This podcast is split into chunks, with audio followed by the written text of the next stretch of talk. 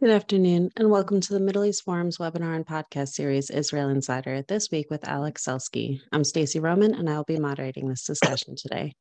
We are pleased to have Alex Selsky, a senior advisor to Middle East Forum's Israel Victory Project, join us this week to update us on all the events going on in Israel.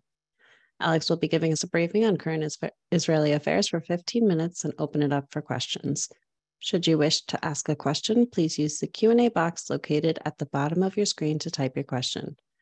And with that, I will turn the discussion over to Alex Selsky.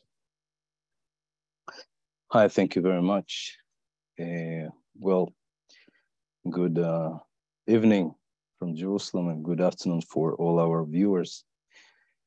Well, this week major event was definitely the Operation uh, Dawn that was uh, you know very sudden started very suddenly and also in the same sudden way it was finished. It was only three days actually even less than three days. And uh, we would like to ask uh, and that exactly is the topic of our talk today what led to this operation? What were the um, reasons and what are the implications of this operation in the field of security and definitely politics, as uh, as uh, Secretary of State Kissinger once said, there is only domestic politics in Israel. Well, we are in the beginning of a new, uh, you know, wave of the most popular Israeli game called elections, fifth, only fifth in three years. So definitely such an event as the separation in Gaza will implement Israeli politics and is a major, major component of these elections campaigns of everyone.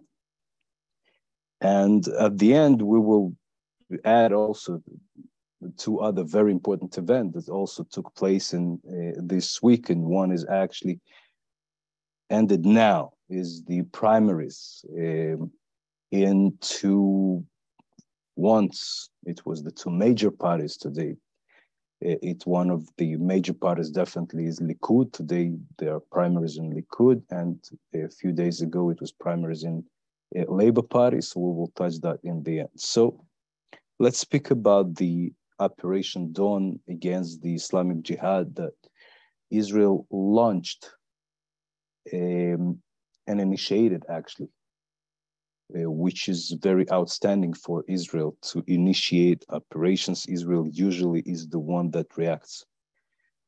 Why Israel did that? So first of all, it was uh, a security escalation a few days before.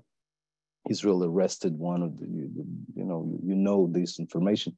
Israel arrested one of the leaders of the Palestinian Islamic Jihad in Judea and Samaria, Judea and Samaria, only arrested, not, uh, you know, not killed, not uh, assassinated. And uh, as a result, Palestinian Islamic Jihad in Gaza um, was uh, ready to launch a terrorist act uh, next to the border of Gaza, and Israel actually instructed all the communities next to Gaza, what we called around Gaza, Otef Aza, to stay at home and actually closed all the all the major roads around uh, the border with Gaza for a few days. And it caused much criticism uh, toward the political establishment and security. How come, you know, Israel is so frightened and, and, and, and just a small terror organization like Islamic Jihad can just, you know, threaten and we are so uh, so uh, threatened and we just stop our life apparently it was uh, the army was and the political leadership were already planning the operation and within three days after that happened israeli army assassinated and killed actually within uh, one two days all the military leadership of palestinian islamic jihad in gaza and arrested more than 20 leaders and major activists of Islamic Jihad, Palestinian Islamic Jihad in Judea and Samaria. Now, what is very important and very um, uh, outstanding, even though not the first time it happened, that Hamas didn't join the fighting. And that actually enabled Israel to, to make this very uh, successful operation that ended in three days. Now, now let's analyze why it happened in two levels, in two fields, the security one and the political one. Well, in the field of security, it was, first of all, definitely successful operation. It was fast, it was very um, successful. Israel assassinated and killed all the military uh, leadership of Islamic Jihad. No casualties on Israeli side, even though Islamic Jihad uh, more than 1,000 rockets, no casualties, and the Iron Dome was extremely successful this time and reached success of 97% of uh, eliminating all the threats of the rockets uh, fired from uh, Gaza. So it was it was very successful, and it was a, a, a signal, as I see, and many of you know we already see many commentaries, that it was a signal, first of all, of deterrence toward Hamas toward Hezbollah, which, by the way, exactly at these days also was threatening because of the disputed border within the sea between Israel and Lebanon because of the uh, recently found discoveries of natural gas on Israeli side. Um, exactly at these days, the Secretary General of Islamic Jihad was visiting Iran and I want to remind that Islamic Jihad, Palestinian Islamic Jihad, is the most Iranian proxy within Gaza, within the Palestinian rejectionist organizations. And it's directed uh, directly from, from Iran.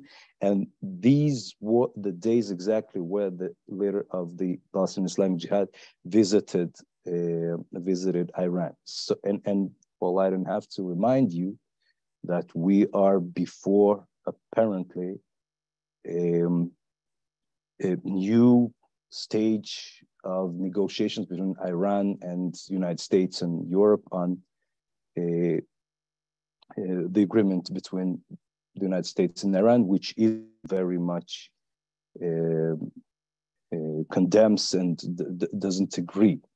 So it was definitely a signal for a, a, warning for all these players to say, we're here, we're watching, and we can uh, assassinate, we can launch, we can uh, not only react, we can attack if it's needed, and we have the abilities and we have very, very good intelligence and that was a very good showcase to say, to, to, to, to warn everyone.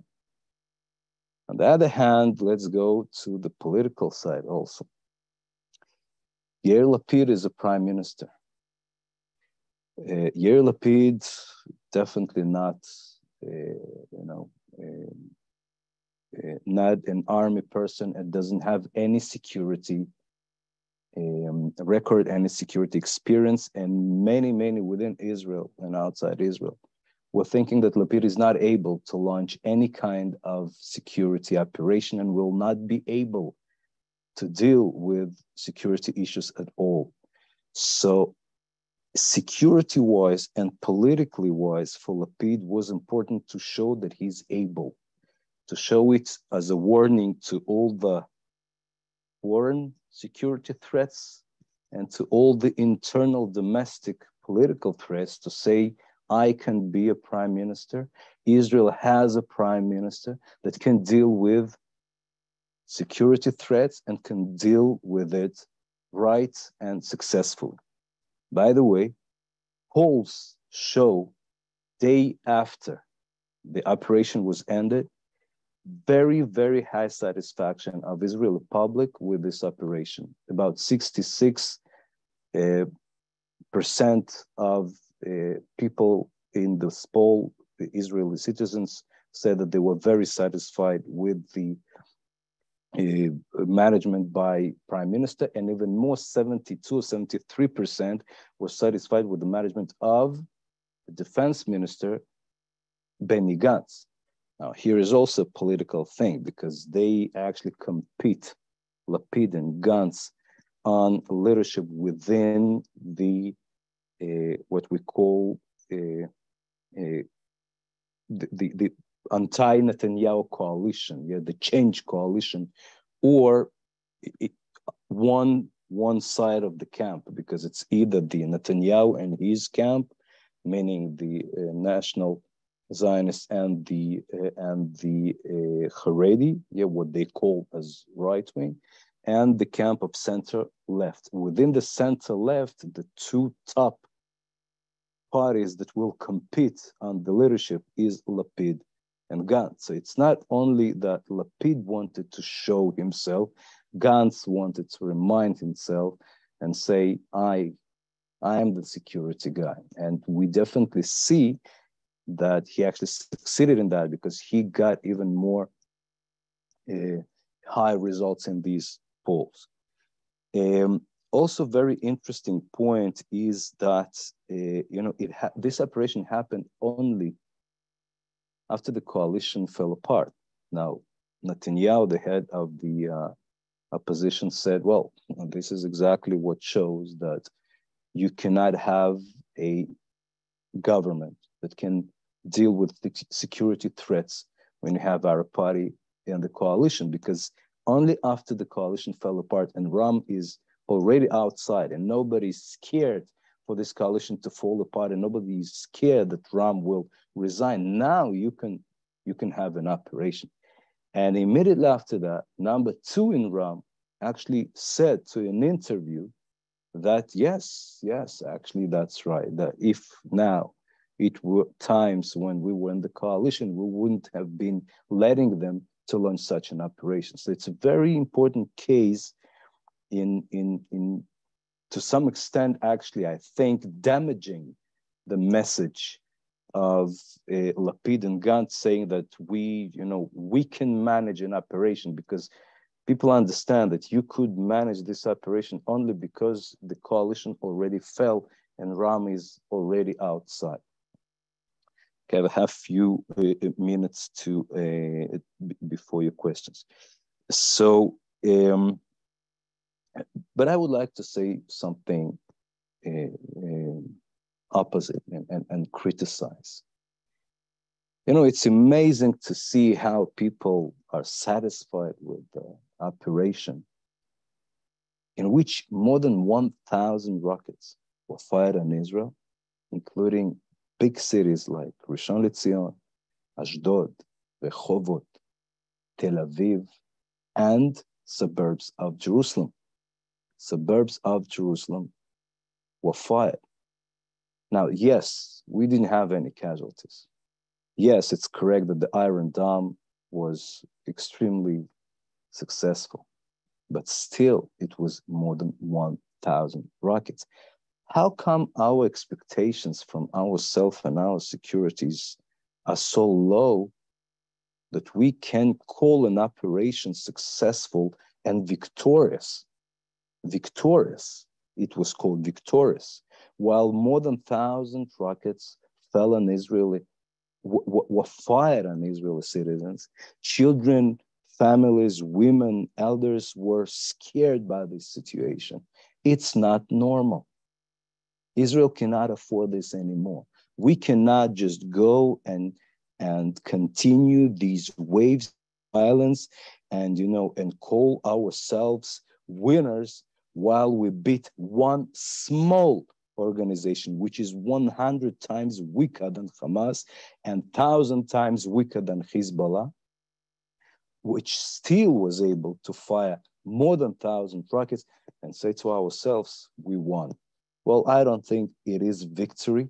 It was a successful micro, micro, I repeat, that's my view, anti terrorist organization and it shows capabilities, but it doesn't show victory. It's not victory.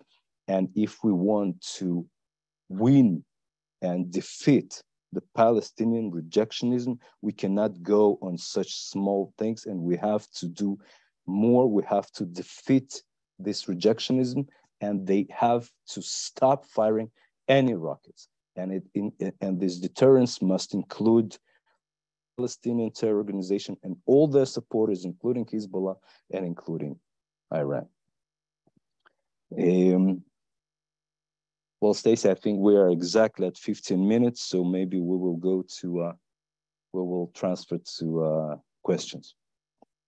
Perfect. Sounds good. Thank you so much for that assessment. Um, for our viewers, if you would like to ask a question, please use the Q&A box located at the bottom of your screen. Oh, that worked. All right. Uh, Carrie Hillebrand asks, what were the reactions, both official and in the street, to the operation in the UAE, Bahrain, and Morocco? Well, I don't think that we know what, what the reactions on the streets, but we do see that we don't see any, you know, we were not condemned. Actually, we saw support definitely from the European countries, definitely from the leaders of Britain, which were usually, you know, very, uh, you know, not, it's not for granted their support. So I think, uh, you know, also, you know, when I told that it's an, a signal, I think it was also a signal for the anti-Iran Arab Sunni coalition when Israel comes and say, guys, we, we can fight. We can fight, trust us and rely on us.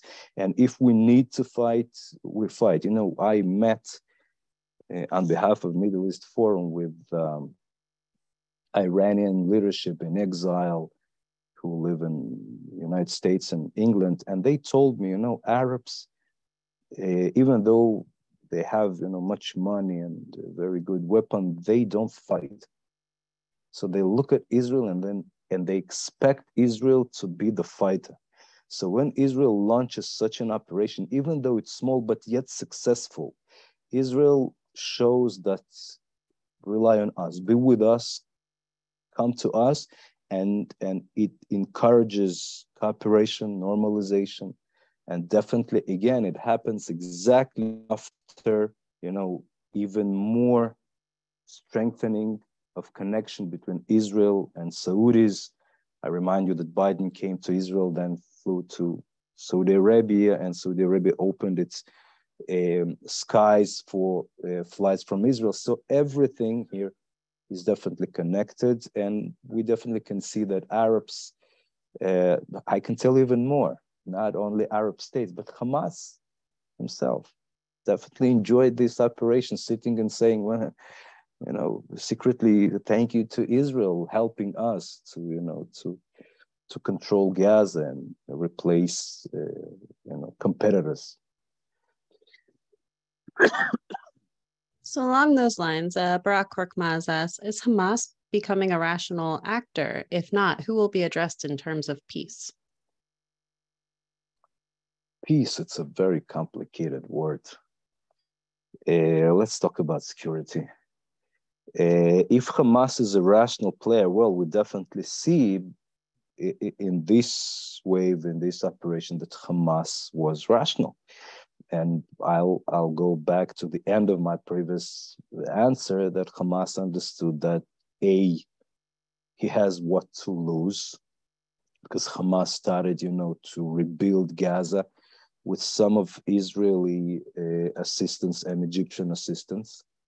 And uh, they definitely have what to lose. Israel gave uh, about 30,000 permits for workers from Gaza to work in Israel. It's huge assistance to economy. Now, Hamas is the civil government as well. So, you know, when people in Gaza, uh, you know, up they they they they come to the responsible to Hamas. So Hamas definitely has has what to lose, and they understand that Israel also you know helps them, and they also some people say they deterred by Israel. I don't know if they deterred. I think they just more as exactly you mentioned. They just rational.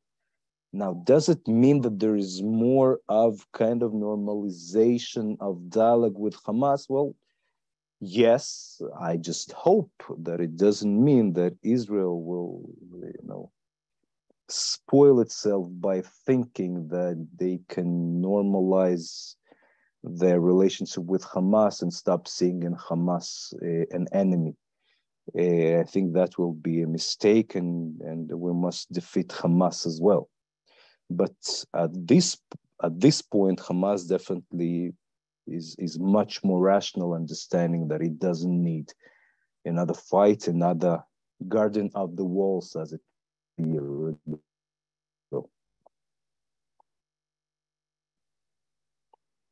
All right, thank you so much. Uh, Ron asks, what, if any, is the significance of Egypt's role in the ceasefire?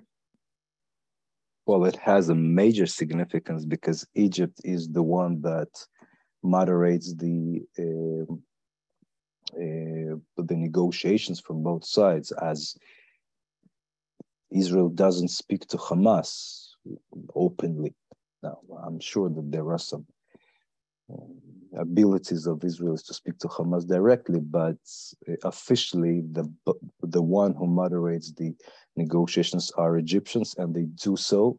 And it's also important because it shows to Hamas and to all the world, and to again to all the Sunni Arab partners that Hamas is on our is that sorry that Egypt is on our side. So when Egypt moderates it and and does it in full coordination with Israel. So it has a huge role first to finish, you know, to come to this truce and ceasefire, and second to show that that for Israel to show that they are coordinated with uh, Egypt, and for Egypt to show to all the rest of the Arabs, okay, Israel, we're close to Israel, and today, you know. Uh, it's it's it's you know funny to say, but many Arab states compete on who is closer to Israel because Israel today is a superpower because, as I said, Israel shows that it's ready to act. Everybody understands that Israel is active within Iran more than majority of the Arab states. So Arabs understand that today you want to be strong, you have to be aside with Israel. Thank you. Uh, David Levine asks, how did any terror organization get 100 or 1,000 plus rockets into Gaza? And Doris Strassa follows up, are the rockets really being made in Gaza or is Iran managing to supply them? Very good question. And this is the smaller organization. Think about how many rockets were, you know, are in Hamas's hands. Now, I can remind you that in in the previous operation, almost 5,000 rockets were fired, and we know that Hamas can do more. It's a very good question, and they definitely succeed to self produce within Gaza with much of Iranian help. But yes, they have a very, very developed underground production capabilities and they um, um, you know i think that's unprecedentedly um, stronger than we we we we can afford and that's exactly what i said we cannot afford that no matter if you know they deterred or not deterred, we cannot afford that Hamas. Forget the Islamic Jihad. It's a smaller organization that Hamas will have ability to fire again six, seven, eight thousand rockets. I remind you that Guardian of the Walls was just less than 20 days. Okay.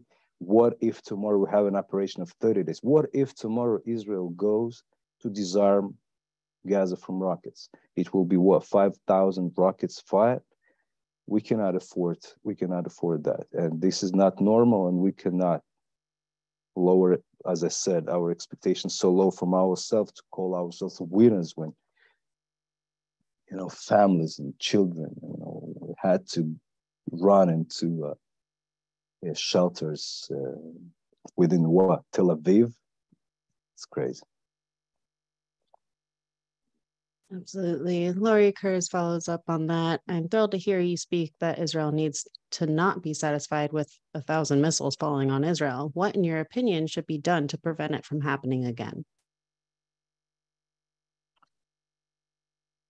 Well, you know, we, uh, the Middle East Forum has a wonderful project called Israel Victory Project, I'm, which I'm honored to uh, be part of. And we come and claim for many years, and we do everything to convince everybody in Israel from top to down that Israel has to defeat the terrorist organization. Now, what does it mean? It means many things. It means changing many, many policies in terms of control over um, sovereignty over you know Negev and Bedouins, and if it's Temple Mount, and if it's uh, mixed cities, and if it's uh, conditions of uh, the security, um, the terrorists within the Israeli uh, jails, and if it's uh, you know you have to finish it. You have if you go for operation, finish it go to disarmament, go to a, a, a don't give them any strength, don't give them any concessions. Okay, no permits.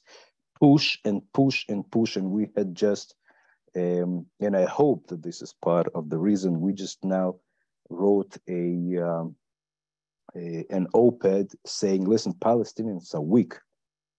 Now Palestinians are weak. Look, Biden came here, he didn't consider them. He humiliated Abu Mazen. He didn't go even to Mukata, to Ramallah. He met him where? In Bethlehem, which is another Muslim city. Yeah. And and he met him for one hour and said nothing to him, giving him some small money as you know, as as as, as I don't know, well, lip service. So now when they're weak, go and push even more. Nobody will care for Palestinians now. Europe is overwhelmingly busy with uh, Ukraine, states with Iran, and, and, and China, Arabs with Iran.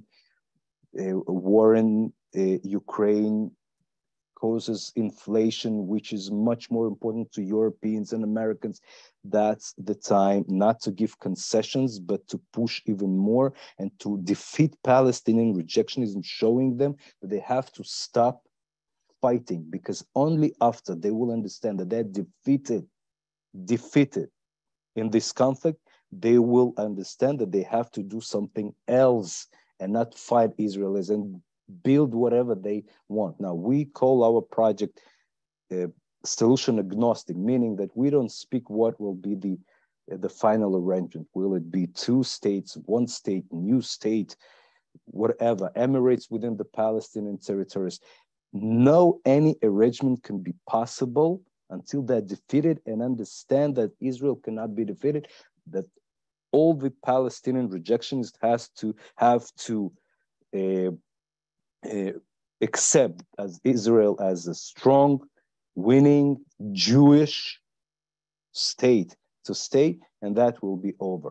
And we claim that there are many, many policies, which I briefly, very briefly mentioned some, which we have to uh, to lead one of them in Gaza and stop thinking that we need strong Hamas. For many years, Israeli establishment thought that we need strong Hamas because it splits the Palestinian Authority and delegitimize uh, uh, the the Palestinian national movement in the in the international arena.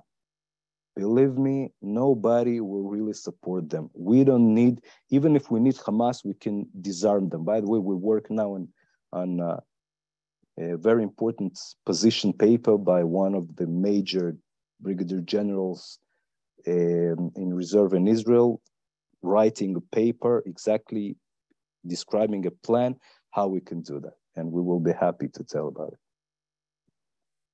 Thank you so much. One final question. Larry Greenberg asks Is there enough political will to win in Gaza to show Hamas, Fatah, and Hezbollah that they can, can be destroyed?